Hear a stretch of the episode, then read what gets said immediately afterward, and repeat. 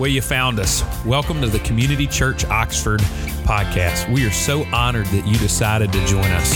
We hope that uh, if you don't have a church home, that you'll find a church home that is a Bible preaching church. However, if you are just checking us out, we're honored that you would do that. We hope that you're encouraged by God's word today. You're also encouraged by the experience that you have through our podcast. If you want to find out more about us, you can check us out at www.communityoxford.com or check us out on social media via Twitter, Instagram, or Facebook. Again, thank you for joining us today at the Community Church Oxford podcast. And all God's people said, I told you during our welcome that you were in store for a blessing. And man, I got to be honest with you, man, I just love Christmas. I love music. Um, and so thankful just for our team leading us today. Um, thankful that uh, God saw it fit that uh, one of our own that moved out to Denver, Colorado to go to dental school thought it would be a good idea to come to see her mom and dad and her brothers for Christmas and uh, her in laws. And so, so glad to have Ethan and Kaylee home with us uh, this Christmas season. I'm so thankful that they got to come. This week, when Garrett told us the song selection, uh, he shared with us that he was going to sing King of Kings and uh, that's Beth's favorite song, and, and she kind of got a little teary eyed. And then, uh, I guess it was a day or so later, uh, he said, uh, well, he didn't say it, somebody in the office said, well, you know, Kaylee's leading, work, helping lead worship this Sunday. And she goes, please tell me, please tell me that she's singing King of Kings. And so this morning, when uh, she started singing uh, in this service, I, I kind of glanced back at the Norrises and saw a big smile on their faces. So, Doc and Linda, I know you guys are excited to have your, your daughter home. And boys, I know you're excited to have your older sister home too. I know she, y'all have been living in her spotlight, bless your heart, your whole life. But thank you guys so much for just leading us in worship and just so good to be able to sing that song. Amen. Uh, so excited about this Sunday. We made it. Uh, it's the fourth Sunday of Advent, and uh, we lit the candle of love today. And uh, as we've already read this morning in Luke chapter 1, uh, this story uh, is, is, is, an, an, is an unusual story. And without faith, it would be impossible to believe this story. You know, uh, when I think about the fact of how old Mary and Joseph was, I think about the fact that I have two teenage boys that live in my house. Uh, we have tons of teenage girls that are involved in our ministry through our student ministry. And I just think about who would have been Mary in our group and who possibly would have been Joseph. And I think about just that whole story and if it would have happened in this day what that would look like. And I got to be honest with you, uh, I grew up watching MTV. Uh, I know some of y'all think I'm going to hell for that. Okay, you can just pray for me. But but when I watched MTV, it was still it was actually still music videos. It wasn't all these crazy shows. But I'll remember the first ever show that came out, and it was a show called Punk'd. Okay, and I love this show so much because uh, on Punk, what they would do was is they would put somebody in a, in a situation, usually a compromising situation or an overwhelming situation, like somebody's car got stolen or they'd won a million dollars or, you know, who knows, all kinds of things. And uh, matter of fact, I remember one of the early ones. Uh, this girl played a, a, joke on her boyfriend uh, that she was pregnant and she wasn't really. And so I, I automatically, when I read the Christmas story, and I read it a lot during this time of year because Church, if you take yourself out of the Jesus idea and you take yourself out of the fact that we as believers believe that this is the beginning of the gospel, and you just begin to read this story, you're, you're, you got to be like on the show Punk. You're like looking around and going, Where's the cameras? Like an angel comes to this girl, really? Like, when, when, when's that happen to any of us? Okay? Like, um, and not only does an angel come, the angel has a name, and the angel tells her exactly what's going to happen. She goes, Well, wait a minute, how is this possible? I'm a virgin. I mean, we're not even married yet. That, that's, not how, that's not the order. You know, you're the angel. Like, you, you sit up there next to God. Don't you know the order? This is not okay. And, and as the story just continues to unveil, I think about in Luke chapter 1, verse 31. Excuse me. Um, let me find it before I say it. Um, there it is, and I lost it. These glasses are supposed to work a little better. Bottom line is, the angel says to, to Mary, Nothing will be impossible. There it is in verse 37, excuse me. For nothing will be impossible with God. And, church, I think too often when we get closer to Christmas every year, and as we have been reading through these Sundays leading up to today, and we'll light the Christ candle on Christmas Eve at 5 p.m. on the square.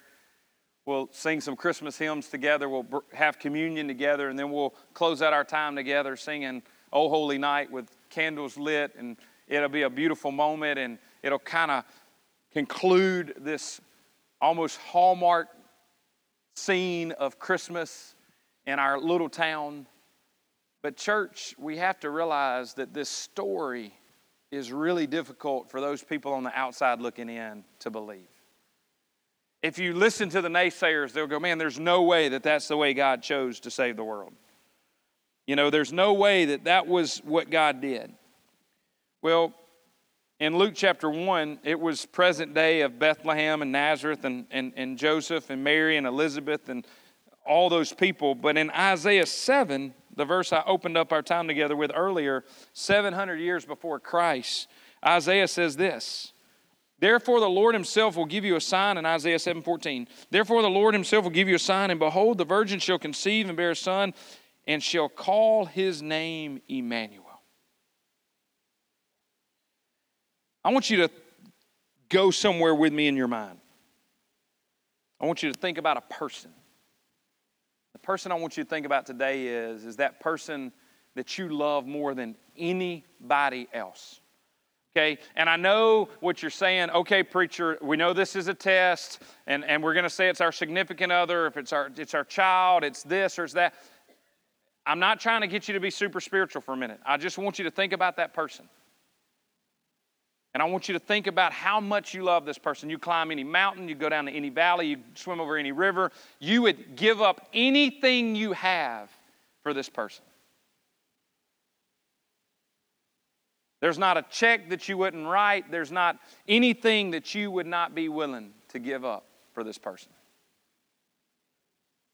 You got that person in your mind? You see their face? Now, this is what I want you to think about that person. That person's now walked out on you. That person has now abandoned you. That person's now turned his or her back on you.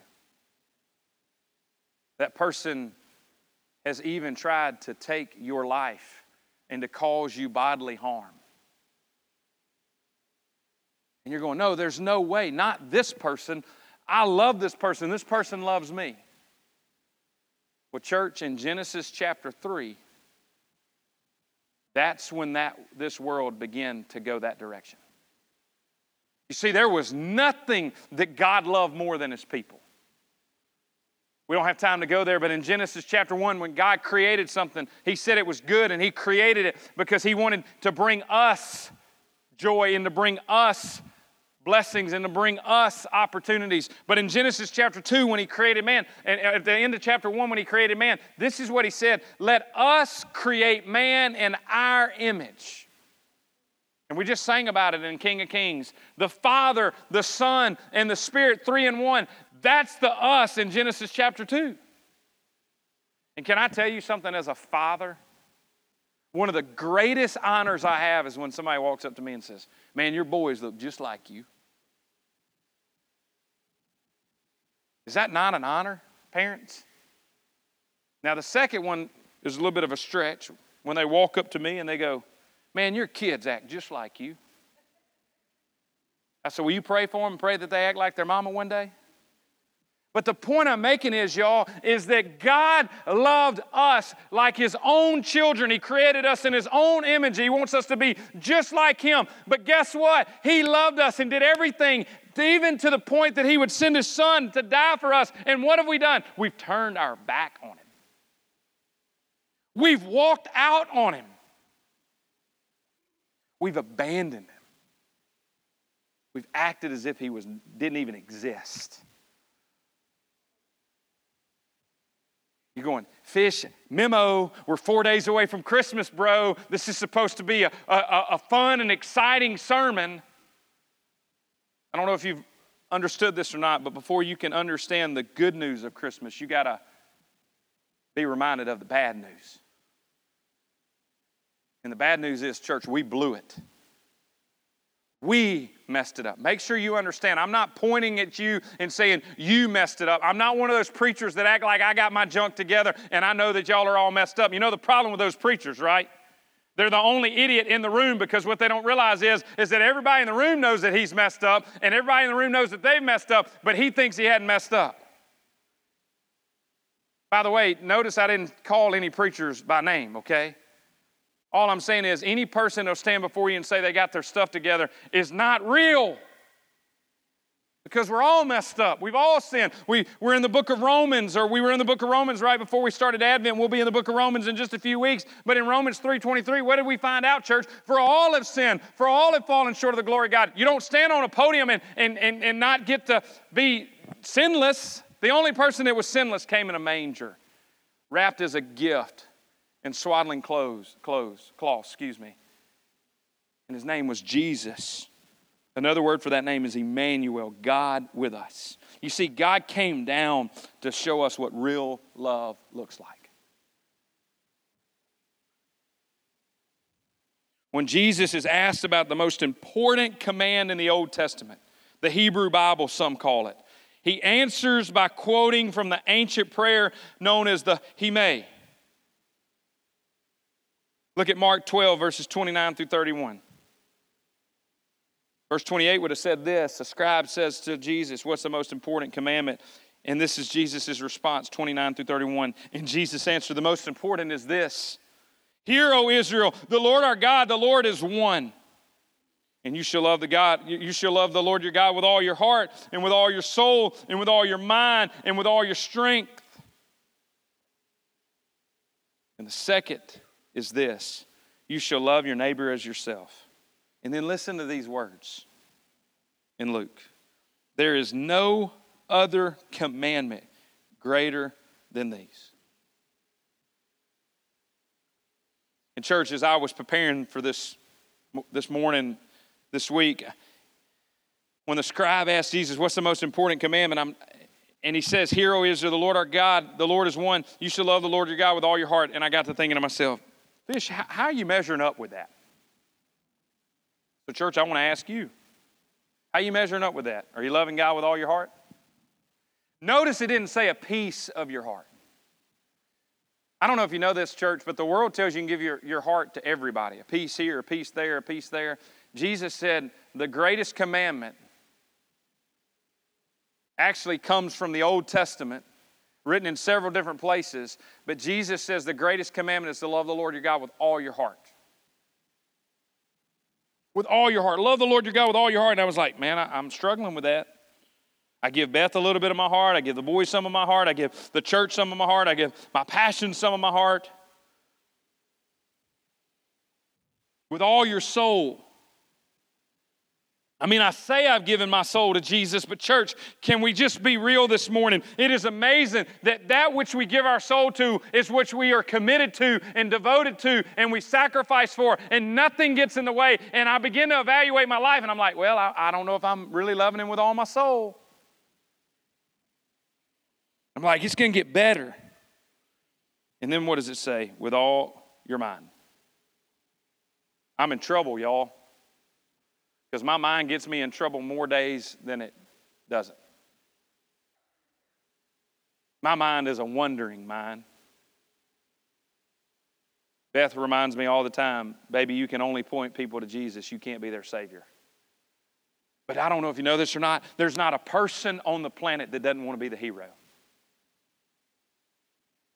And I just think, man, if I'll be there for that person, man, I can help them. That's what my mind tells me. You know what the word tells me?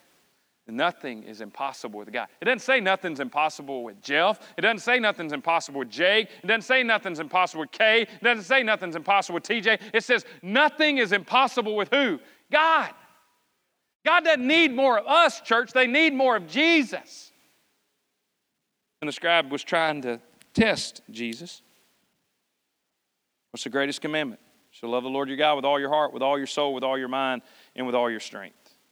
Well, first of all, y'all, I don't know if I've ever been this out of shape in my life, so I don't have a whole lot of strength to give him. I'm hoping that's accountability so that when Christmas is over, you'll say to me, Hey, preacher, you want to go for a walk? If we got to go for a jog, I'm going to ride with you, okay? I'm just telling you. But then I get to verse 31, it says, The second is this you shall love your neighbor as yourself. There is no other commandment greater than these. So I have a question for you because this was a question that was posed to me as I was studying this this week. So, which one's the most important? Fair, right? These are the two greatest commandments love the Lord your God with all your heart, with all your soul, with all your mind, with all your strength, and love your neighbor as yourself. So, which one's the most important? For Jesus, both are vital because the first commandment cannot be obeyed without the second. They're inseparable. A person's love for God is expressed by their love for others. So let's clear something up right quick. Love is not an emotion. Even though I know that people that are in love and that love their children and love their parents and love their friends, for some odd reason, there's this thing called emotion that gets in the way all the time. It happens at our house all the time. Sometimes I love my boys enough to show so much passion and emotion that if they don't do what I or their mother tell them, they might go see, see Jesus today. And there might be some actions connected with that, but it starts with emotion. For the parent in the room, how many times have you been told, you love him more than you love me? You love her more than you love me. Especially this time of year. True story. We're having a discussion, Beth and I are.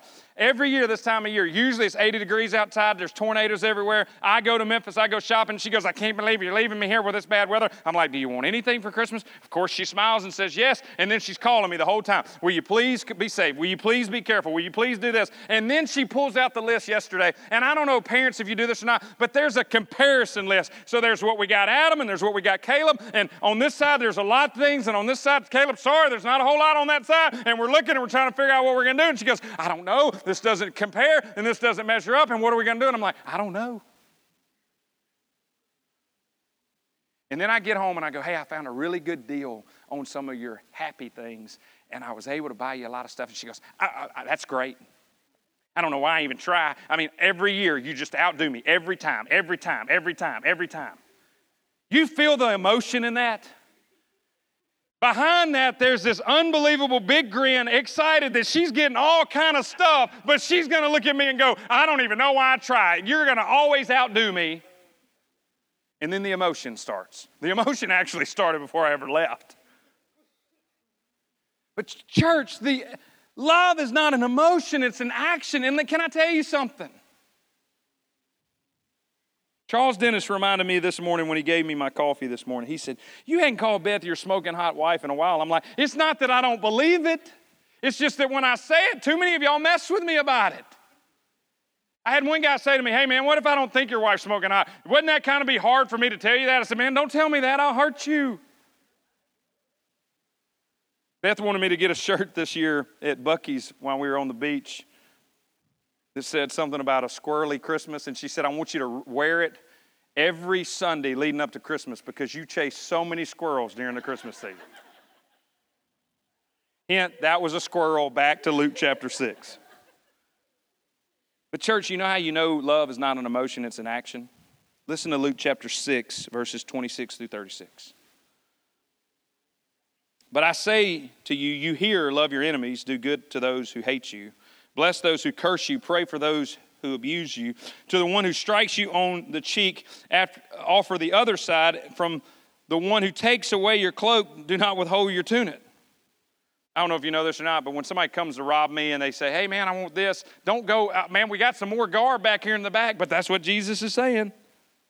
Don't withhold your tunic either. Give to everyone who begs from you, and from one who takes away your goods, and do not demand them back. And as you wish that others would do to you, do so to them. Isn't it amazing how we only use verse 31? The golden rule treat others how you want to be treated. Well, time out. You missed that whole turn the cheek. When they strike you on the left side, turn and strike on the right side. When they take your tunic, give them your, I mean, when they take your cloak, give them your tunic. Like, we forget all that. But then look at verse 32. If you love those who love you, what benefit is that you for, to you? For even sinners love those who love them. And if you do good to those who do good to you, what benefit is that to you? For even sinners do the same. And if you lend to those from whom you expect to receive what credit is that to you. Even sinners lend to sinners to get back the same amount. But then listen to verses 35 and 36, and we're about to land this plane. But love your enemies and do good, and lend expecting nothing in return, and your reward will be great. And you will be sons of the Most High, for He is the kind, He is kind to the ungrateful and the evil. Be merciful, even as your Father is merciful. I don't know how many of you are doing the uh, Advent Bible plans that we shared with you on our app. But this week in the devotional by the Bible Project Advent Reflections, they wrote this about these verses. Jesus says that the ultimate standard of authentic love is how well you treat the person you can't stand. Or, in his words, you should love your enemy and do good to them, expecting nothing in return. For Jesus, this kind of love imitates the very character of God. But you see, church, what I am convinced of this morning as we close our time together is, is that we light the candle of hope because we are hoping for the gift at Christmas. And we light the candle of peace because if you have any kind of children in your house, you just want there to be peace at Christmas. This one's not online, so I can share this with you. The first service didn't get it. We were at the beach, and Mama B, my mother in law, better known as Miss Bobby, asked us, Well, what was Christmas like for you, Fish, growing up? And honestly, y'all, as a little kid and all the way up till I was probably 11, 12 years old, we would go to Arkansas every year at Christmas. That's where my mom's brothers lived. And I could always guarantee a couple of things are going to happen at Christmas when I was a kid. Number one, one, if not all three of my uncles were going to get drunk. Okay? See why I didn't share this on the online service just in case one of them might be tuning in? I mean, it's the truth, but I mean, it's whatever. There was also going to be a fight, and I'm not talking about just a yelling fight. I'm talking about a knockdown, drag out fight. And my mom was going to be the one that won because she was the baby sister, and she would get in the middle of them, and she'd start throwing dukes and getting them off each other and telling them to go to their rooms like they were little children. So the first time I ever saw Advent I saw them light a candle of peace, I'm like, man, that makes complete sense. Every family wants peace at Christmas. But some of you come from those type families. You're not going to stand up and give a show and tell like I just did before the entire church, but you pray for peace at Christmas. But, church, do you know that peace can only be found in a person, and his name is Jesus? And who doesn't want the joy of Christmas? Everybody wants joy. But again, guys, we see peace and hope and joy as an emotion, and they're not emotions, they're actions. And love is an action and it's in a person, and his name's Jesus. John 3:16 says, For God so loved the world that he gave his one and only Son, that whosoever would believe in him would not perish but have everlasting life. Church, can I ask you a question this morning? Have you received the gift of Christmas?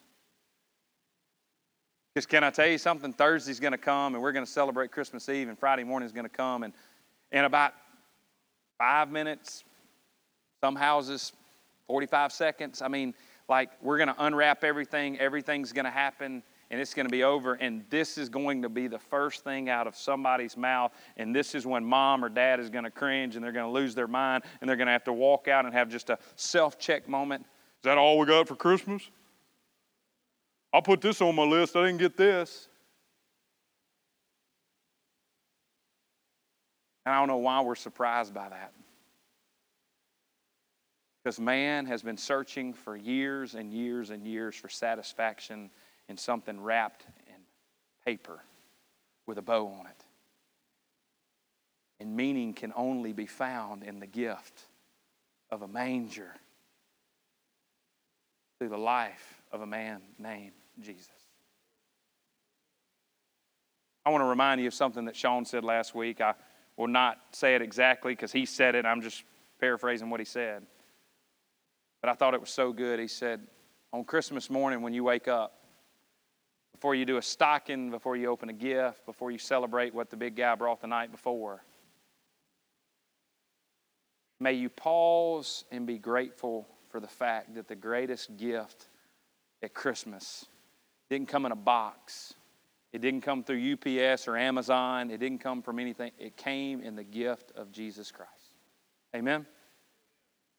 As we close out our time today, I want to read a prayer over you.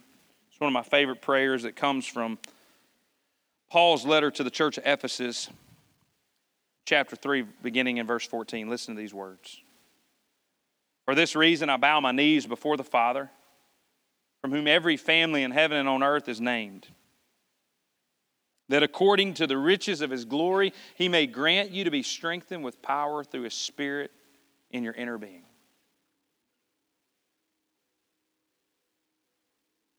So that Christ may dwell in your hearts through faith.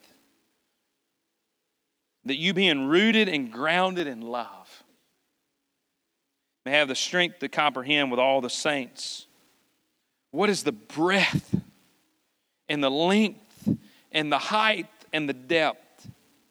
And then listen to this, church, verse 19.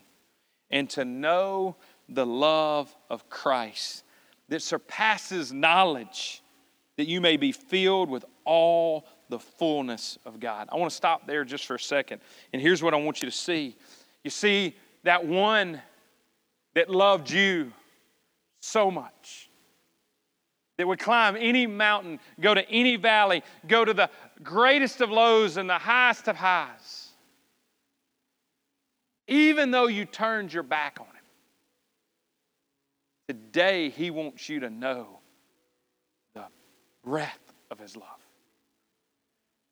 the length of his love, the height of his love and the depth of his love. Want you to look at this verse, and it says, And to know the love of Christ that surpasses knowledge. I'll never forget the first time I read this verse. What it said to me, Garrett, was is that it, I don't have to be smart enough. I don't have to be good enough. I don't have to measure up the way the world says I got to measure up. He loves me for me.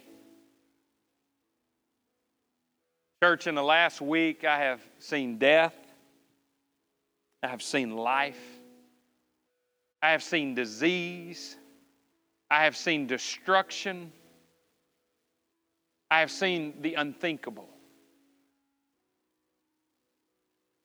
Gracie, go ahead and put verse 20 and 21 up. But listen to this. This is the love of Christmas. Now, to him who is able to do far more abundantly than all we ask or think.